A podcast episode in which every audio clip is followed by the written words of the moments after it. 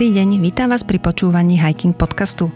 Moje meno je Sonia Meká a dnes si opäť budeme čítať poviedku z knihy Ivana Baja Smiech na lane. Dnešná poviedka má názov Horolesci v mundúre. Keď mi prišla karta narukovať, spieva slovenská ľudová pieseň a Bajo pokračuje, dal som sa ako horolezec verbovať do Vysokých Tatier. Pravda, také jednoduché to nebolo. Najprv bola túžba, Nereálny sen horolesca fanatika prežiť roky prezenčnej vojenskej služby v rodných veľhorách. Vytiahnuť tak zlatú rybku a môcť zaželať. Nemuseli by byť tri, stačilo by jedno jediné želanie. Zázračná konštelácia hviezd, evidentná únava šťastia, ktoré vtedy na všeličo sadne, a mimoriadna priazeň osudu zariadili, že sa zlatá rybka skutočne našla a bola skutočne vytiahnutá len na seba zobrala podobu generála našej armády, ktorý bol vyťahnutý lanovkou na lomnický štít. A na štíte bol zasa zamestnaný horolezec, ktorý mal tiež rukovať a strašne sa bál dvoch rokov niekde na rovine. Ďalej osud fungoval perfektne. Prihnala sa búrka, výchrica, ktorá tak vystrájala, že uväznila v najvyššie položenej budove republiky na dva dni a jednu noc celý obsah lanovky, vrátane súdruha generála. Horolezecký regrút si uvedomil, teraz alebo nikdy – Vynaložil všetky svoje schopnosti, dar reči, čaro osobnosti, fotografie, koňak. Pôsobil na um, city i žalúdok súdruha generála, len aby mu sugeroval myšlienku, že bez armádnych horolezcov je naša armáda neúplná. V krajine, ktorá má veľhory, musí byť aj v armáde zo pár špecialistov pre pohyb v nich. A že on je ako k dispozícii, armáda by mohla začať hneď s jeho pomocou. Nečas sa pominul, hostia opustili orlie hniezdo, ale náš generál ostal na dve horolezecké túry s regrútom. Až tam na horolezeckom lane medzi nebom a zemou ho uchvátil ten pravý ošial, nadšenie pre horolezectvo. Sľúbil, že pri niektorom útvare v oblasti Vysokých Tatier zriadi v rámci armádnej telovýchovy armádne horolezecké stredisko. Slovo dodržal. Povolali ma do Tatier. Vypočul som si rady vojenských vyslúžilcov z môjho mikrosveta, odobral som sa od blízkych, bližších a najbližších, pobalil som si horolezecké haraburdie a odišiel som s Čakanom a Lanom slúžiť vlasti. Čože? Dva roky služobného lezenia, to sa naozaj dá vydržať. Inak väčšina mne známych horolezcov v prezenčnej službe nebola a to zo zdravotných dôvodov. Mali modré knižky neschopných vojenskej služby, pretože vraj nevládali nohami, dychom, srdcom, v útvare pri Vysokých Tatrách sme sa stretli štyria horolezci, každý z iného kúta republiky. Z kasárni bolo pekne vidieť panorámu Veľhôr a pretože aj ubytovanie a strava sa nám spočiatku videli solídne, rozhodli sme sa, že tam ostaneme. Bolo krásne babie leto. Nuž sme si naplánovali prvú túru hneď na budúci deň po príchode do útvaru. Akého si muža so zlatými hviezdičkami na pleciach sme sa opýtali, kedy sú raňajky, že by nemali byť príliš neskoro, lebo ideme na túru. Usmial sa, spýtal sa, kedy by sa nám to ráno hodilo a čo by sme si na ranejky želali. Keďže sme si na začiatok naplánovali len ľahučké túry, dohodli sme sa, že na 7 hodinu bude pristavený gazík. A raňajky, tie by mali byť výdatné a pestré. A treba nám pripraviť baličky na cestu, lebo prídeme až večer. Správny chlap, plný porozumenia. Tie dva roky to celkom dobre vydržíme, hovorili sme si. Ráno mnou niekto energicky trasie. Vstávať, je ešte takmer tma? Asi 4 hodiny, zmýlili sa. Ja vstávam až pred 7, my sme tí horolesci, viete. Viem, práve vás mám zobudiť, idete do kuchyne čistiť zemiaky. To bude omyl mi, žiadny omyl vstávať a hneď. No čo, nie je to síce príjemné, ale čo by človek neurobil pre lezenie a armádu? Súhlasili sme, výnimočne ideme, ale dúfame, že to bolo posledný raz. Pred takou hromadou zemiakov som so škrabkou ešte nikdy nesedel. Bolo to skľúčujúce. Pustili sme sa do prvého boja, máme sa čo obracať, o 7 bude pristavený gazík. O dve a pol hodiny sme to mali za sebou pri frflaní staršinu kuchyne, že sme pomáli ľaví a že tie zemiaky sú očistené trápne. Od zemiakov priamo k raňajkám.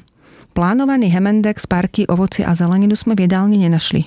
Tak toto teda nepôjde. 7 hodín a gazík nikde. Za to rozkaz horolezcom nastúpiť na nádvorí. Prišiel dôstojník, ten včerajší, zaveril čelom zad, a stáli sme pekne tvárov v Tatrách. Pohov. Vítam vás priekopníci horolezectva v armáde. Som váš veliteľ. To sú Vysoké Tatry, ukázal širokým gestom. Potom ukázal na nás. A vy ste horolezci a vojaci. Presnejšie, najprv vojaci, potom horolezci. Len dobrí a vzorní vojaci budú súčasne horolezci. Vysoké Tatry si musíte vyslúžiť a zaslúžiť. Vybehať, vypochodovať, vyplaziť, vystrieľať, vyšúrovať a tak ďalej. Vo voľnom čase si zostavte rámcový program horolezeckej činnosti a predložte mi ho na schválenie. Rozchod. Vojto bol toho názoru, že tieto podmienky sú pre nás vonkoncom nepriateľné a navrhol zostaviť program, ktorý by v podstate spočíval v odvelení útvarových horolescov na Tériho chatu. Do kasárni by sme pravidelne prichádzali raz do mesiaca po stravu a po peniaze. Veliteľ naznačil, že žiadal program na schválenie a nie na zasmiete. Jeho názor v podstate určil naše postavenie v celom naš, našom dvojročnom vojensko-horolezeckom bytí. Ráno sa naša horolezecká činnosť pravidelne začínala špeciálnou rozcvičkou bez košiel.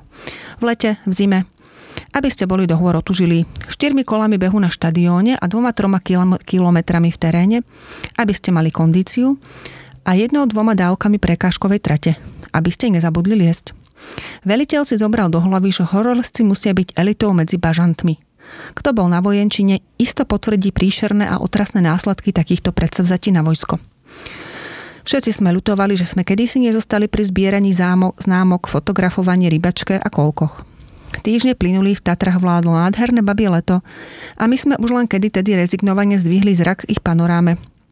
Boli pre nás práve také vzdialené ako Patagónia. Najmä podôstojníci, ktorí si iniciatívne a s chuťou zgustli na útvarových šplhavcoch, pri zvyšovaní ich odolnosti a trénovanosti nám predpovedali, že sa do Tatier dostaneme len v rámci útvarového pochodiáku pri previerkach výkonnosti. A veru tak aj bolo. Aspoň ten prvý dotyk s Tatrami. Poplach, výšlap s plnou poľnou, hodiny a kilometre, pod únava, otlaky, odreniny.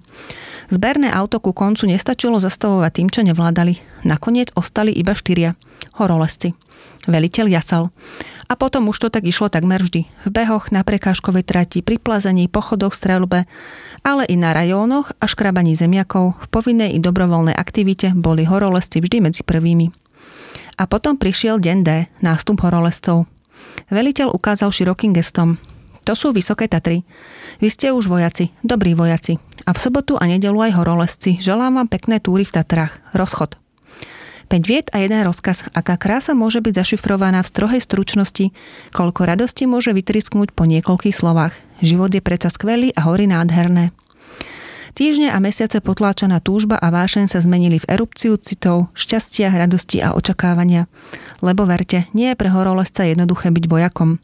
Dobrým vojakom.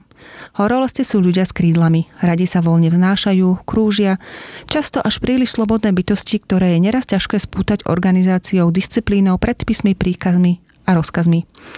A vojenská služba to je organizácia s veľkým O, disciplína s veľkým D. Ideme na naše prvé horolezecké túry. Po nádherných mesiacoch babieho leta prvý raz prší, leje ako skrhli. Zákony schválnosti fungujú naozaj perfektne. Vykračujeme si na stanicu v civilno-športovom odeve, keď tu, kde sa vzal, tu sa vzal, náčelník pred nami stál. Vydrezúrovaný mesiace osvojovanými návykmi salutujeme rukou k čapici s gongolcom na všeobecné obveselenie ulice. Od tej chvíle máme na zač- zostatok vojenčiny povolený civilný športový výstroj, ale s vojenskou čapicou, aby sme mohli zdraviť v šárože. A od tej chvíle sme tiež vyzerali ako dezertéry z armády a každý, kto mohol, nás legitimoval. Plynuli týždne a mesiace. Naše tatranské výpravy boli už pravidelné, pribúdalo túr a zážitkov. Cez týždeň sme sekali vojnu a v sobotu po obede nás rozkazom odvelili do Tatier. Pre horolezca naozaj nemôže byť krajší rozkaz a svedomito sme ho plnili. Potom sme však dostali rozkaz previesť nehorolozecké vojsko útvaru po Tatranskej magistrále, aby spoznalo Tatry a nadobudlo k ním bližší vzťah.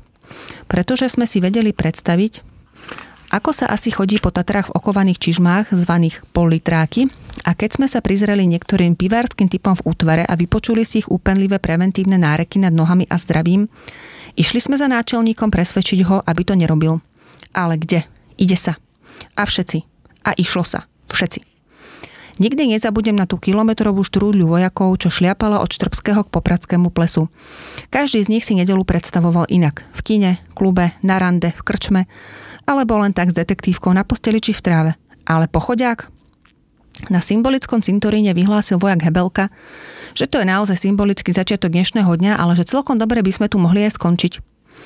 Pri Popradskom plese prvý pookriali pivári a nakoniec všetci konštatovali, že zatiaľ sa to dalo prežiť a je tu celkom pekne. Najmä od chvíle, ako sa tam zjavilo 100 dievok zdravotnej školy. Ale potom sme im ukázali chodník do sedla Ostrvy. Na rotu padol trúchlivý svetabôľ. Slabých sa zmocnilo tiché zúfalstvo, silní nám nadávali do pekne vyvinutých idiotov a pred odchodom prepili v rumoch a pivách celomesačný žolt. Ale hore išli všetci. Nadávali, strašne nadávali, ale nakoniec sa do sedla všetci dostali. Tam padli. Vojak Hebelka vyhlásil, že Tatry sú najkrajšie z dola, z kasárni a horolosti sú somári.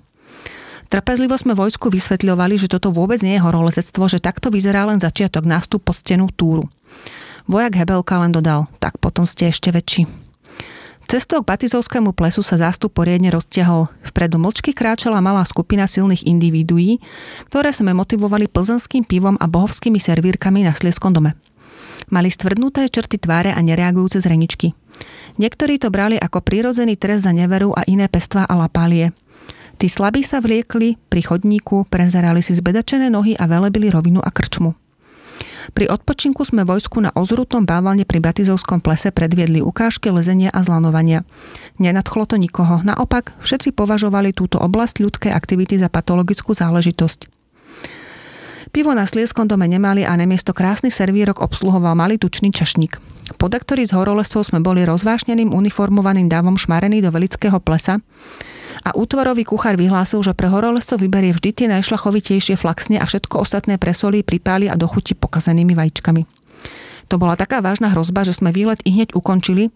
Zišli sme dolu do Tatranskej polianky a celou cestou sme prosili styčného dôstojníka, aby velitelia nikdy nič podobné neorganizovali, ak sú im horolesci a vysoké Tatry milé. Napriek tomu boli ešte tri pokusy vláčiť vojsko po Tatrách a tým ho preventívne chrániť pred nudou krčmou a inými nerestiami, ale bez evidentných výsledkov. Len raz sme sa dočkali uznania, keď vojak Kerekeš po jednej z výprav vyhlásil. A viete, že na tých horských výletoch voľa čo je? Sú nezabudnutelné. Nikdy nezabudnem, ako mi bralo pivo večer po výlete. V záujme pravdy treba povedať, že sa predsa len našlo 6 nadšencov, vrátane vojaka Hebelku, ktorí radi chodili s horolesami do Tatier a mali skutočnú radu z výstupov zo života na vertikále. Raz zime sme spolu vynášali na gerlach handry, petrolej a svetlice s úmyslom zapáliť to na vrchole. Rozhorieť sa mali všetky významnejšie tatranské vrcholy. Bola to veľká akcia Zapálte ohne na horách a na veľkolepé divadlo horiacich Tatier sa dolu chystali filmári, televízie a celý potatranský svet a nás poslali na najvyšší vrchol kráľa Vysokých Tatier Gerlach. Podsta i záväzok, tu musí blčať najmohutnejšia vatra. Vojaci vyniesli na vrchol obrovské množstvo horľavín a zišli dolu. Útvaroví horolesci vystupovali hviezdicovito zo všetkých stran na vrchol a večer okolo 7 mali vatru zapáliť. Podmienky v stenách boli také, že sme to len len stihli. Jedno nevojenské družstvo, čo malo kúriť na kotlovom štíte, uviazlo v Birkenmajerovej ceste a zle bivakovalo. V čase zapálenia ohňov boli vysoké Tatry zahalené v takej hustej hmle, že oheň videli len tí, čo ho zapálili. Obrovská vatra a ohňostroj horolescov vojakov na Gerlachu pomohli len bivakujúcemu družstvu pod vrcholom, ktoré doliezlo ako za bieleho dňa a bivakovalo s nami na vrchole. Ale filmári a potatranskí diváci vyšli na prázdno, horiace Tatry sa nekonali. A vojaci horolesci si u veliteľov, Tatrancov a potatrancov nešplhli. Spomínam si na ešte jednu propagačnú akciu, keď záujem o horolezectvo prejavili naši velitelia dôstojníci. Urobili sme malý rýchlokurs, trocha nevyhnutnej teórie, trocha praxe, trocha kondície a 6 šarží vydaných na pospastrom horolezcom sa vydalo na Terryho chatu. Piati mali vystúpiť na ľadový štít a štyria na širokú väžu. Aby som bol úprimný, dobre mi padlo dirigovať nadriedených a v horolezeckom teréne dokonca na nich zďapať. Bol čerstvý sneh a išlo to pomaly. Lezecké podmienky boli veľmi zlé. Nemať hostí, sedíme na chate. Navyše, keď sme už postupovali hrebeňom, prišla hmla a snehová fujavica. Postup bol priam slimačí. Dôsledok sa dal predvídať, obe skupiny bivakovali na vrcholoch, bez bivakového výstroja a výzbroje len tak, ako sme liezli. Na širokej veži som nariadil urobiť záhraby, skrýli sme sa do snehu pred výchricou s vetrom a snehom a mrazom. Kapitán stále hundral. Hergot, to je sport, to je zabíračka. A ja som zase zdôrazňoval, že to sme si vybrali ľahkú krátku túru, že to nič nie je, že to je bežný každodenný chlebík horolezca. O tých čier všade rozprával.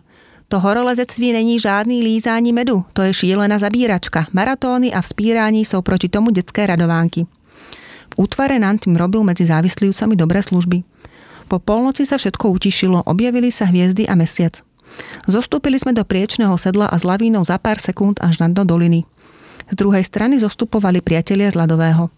Spoločnými silami sme sa prebili na viacný snehom k chate. Kapitán dal celý deň a noc na sušenie a zotavenie, zaplatil nám rum na spamätanie a oznámil do útvaru správu o heroickom boji oboch skupín pri nadľudskom dobývaní vrcholov. Na tretí deň sme sa vrátili. To bolo slávy. Odtedy bol každý náš zdravý a bezpečný návrat považovaný tak trochu za zázrak. Raz prišiel ktorý si z veliteľov na myšlienku, že by sme mali mať dáky dozor, aby sa vedelo, čo, kedy, kde a s kým po celý čas pobytu v horách robia. Pridelili nám veľmi nesympatického desiatníka, ktorého úlohou bolo ustavične sledovať, čo robíme. Nebolo nám to príjemné a tak sme sa rozhodli znechutiť mu túto činnosť. Na chatu sme si to napálili takým tempom, že o chvíľu bol celý zničený a prikázal nám ísť pomaly. Išli sme tak pomaly, že sme zámerne bivakovali. 100 metrov od chaty. A pritom sme ho stále nabádali, aby nezabudol sledovať, čo robíme. Na druhý deň sedel pod stenou, ktorú sme liezli pomaličky od rána do večera. Najprv mu skoro ráno bolo zima, potom cez obed horúco, potom bol hladný, smedný a večer mu bolo opäť zima. A potom hr rýchlo dolu do chaty a do kasárni. Perspektíva 1,5-dňovej absencia v útvare sa zmenila na perspektívu 1,5-dňového utrpenia týždenne. Nakoniec sme uzavreli dohodu. Cestou do hôr sme ho posadili do hostinca starom smokovci k pivu a na druhý deň večer sme si ho tam tvrdého zobrali. Často na tom istom mieste, takže sme mali podozrenie, že ho čašníci na noc spolu so stoličkou obrátene položili na stôl.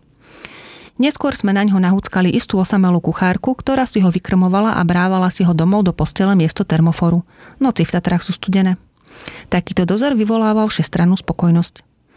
Mohli by sme ďalej spomínať na vojensko-horolezecké príhody, ale toto azda na ukážku stačí. Boli sme, myslím, dobrí vojaci a dobrí horolezci. Urobili sme veľa hodnotných výstupov, rozfofrovali sme horolezectvo v armáde. Za nami prišli ďalší. Pred odchodom nás prvých do civilu bolo pod Tatrami 10 vojakov horolezcov, 6 začiatočníkov a 4 dôstojníci nadšenci. Zostala po nás veľká dekoratívna orientačná panoráma a turistická mapa Vysokých Tatier na nádvorí kasární, desiatky prednášok i besied, ktorých sme sa podelili so zážitkami s potatranskými pioniermi, mládežou, vojakmi, ostali i články a fotografie v armádnych novinách a časopisoch. Bolo to málo? Neviem ani, ako pokračovali po nás tí, ktorým sme štafetu horolescov v armáde odovzdali, ani ako vyzerá horolezestvo v armáde dnes. Ale stále si myslím, aj keď som to týmto článočkom nedokazoval, že horolezestvo je šport s množstvom významných braných prvkov a horolezci so svojimi schopnosťami, vedomosťami, zručnosťou a návykmi majú uplatnenie i v súčasnej armáde. Aj táto poviedka pochádza z knihy Smiech na lane od Ivana Baja, ktorú si môžete kúpiť v e-shope slovenského horolezeckého spolku James. Na budúce si prečítame poslednú z troch vianočných poviedok, ktoré máme pripravené. Tá sa bude volať o ceproch a horolezcoch. Moje meno je Sonia Meka a vy ste počúvali ďalšie sviatočné vydanie Hiking podcastu. Teším sa na vás onedlho. Do počutia.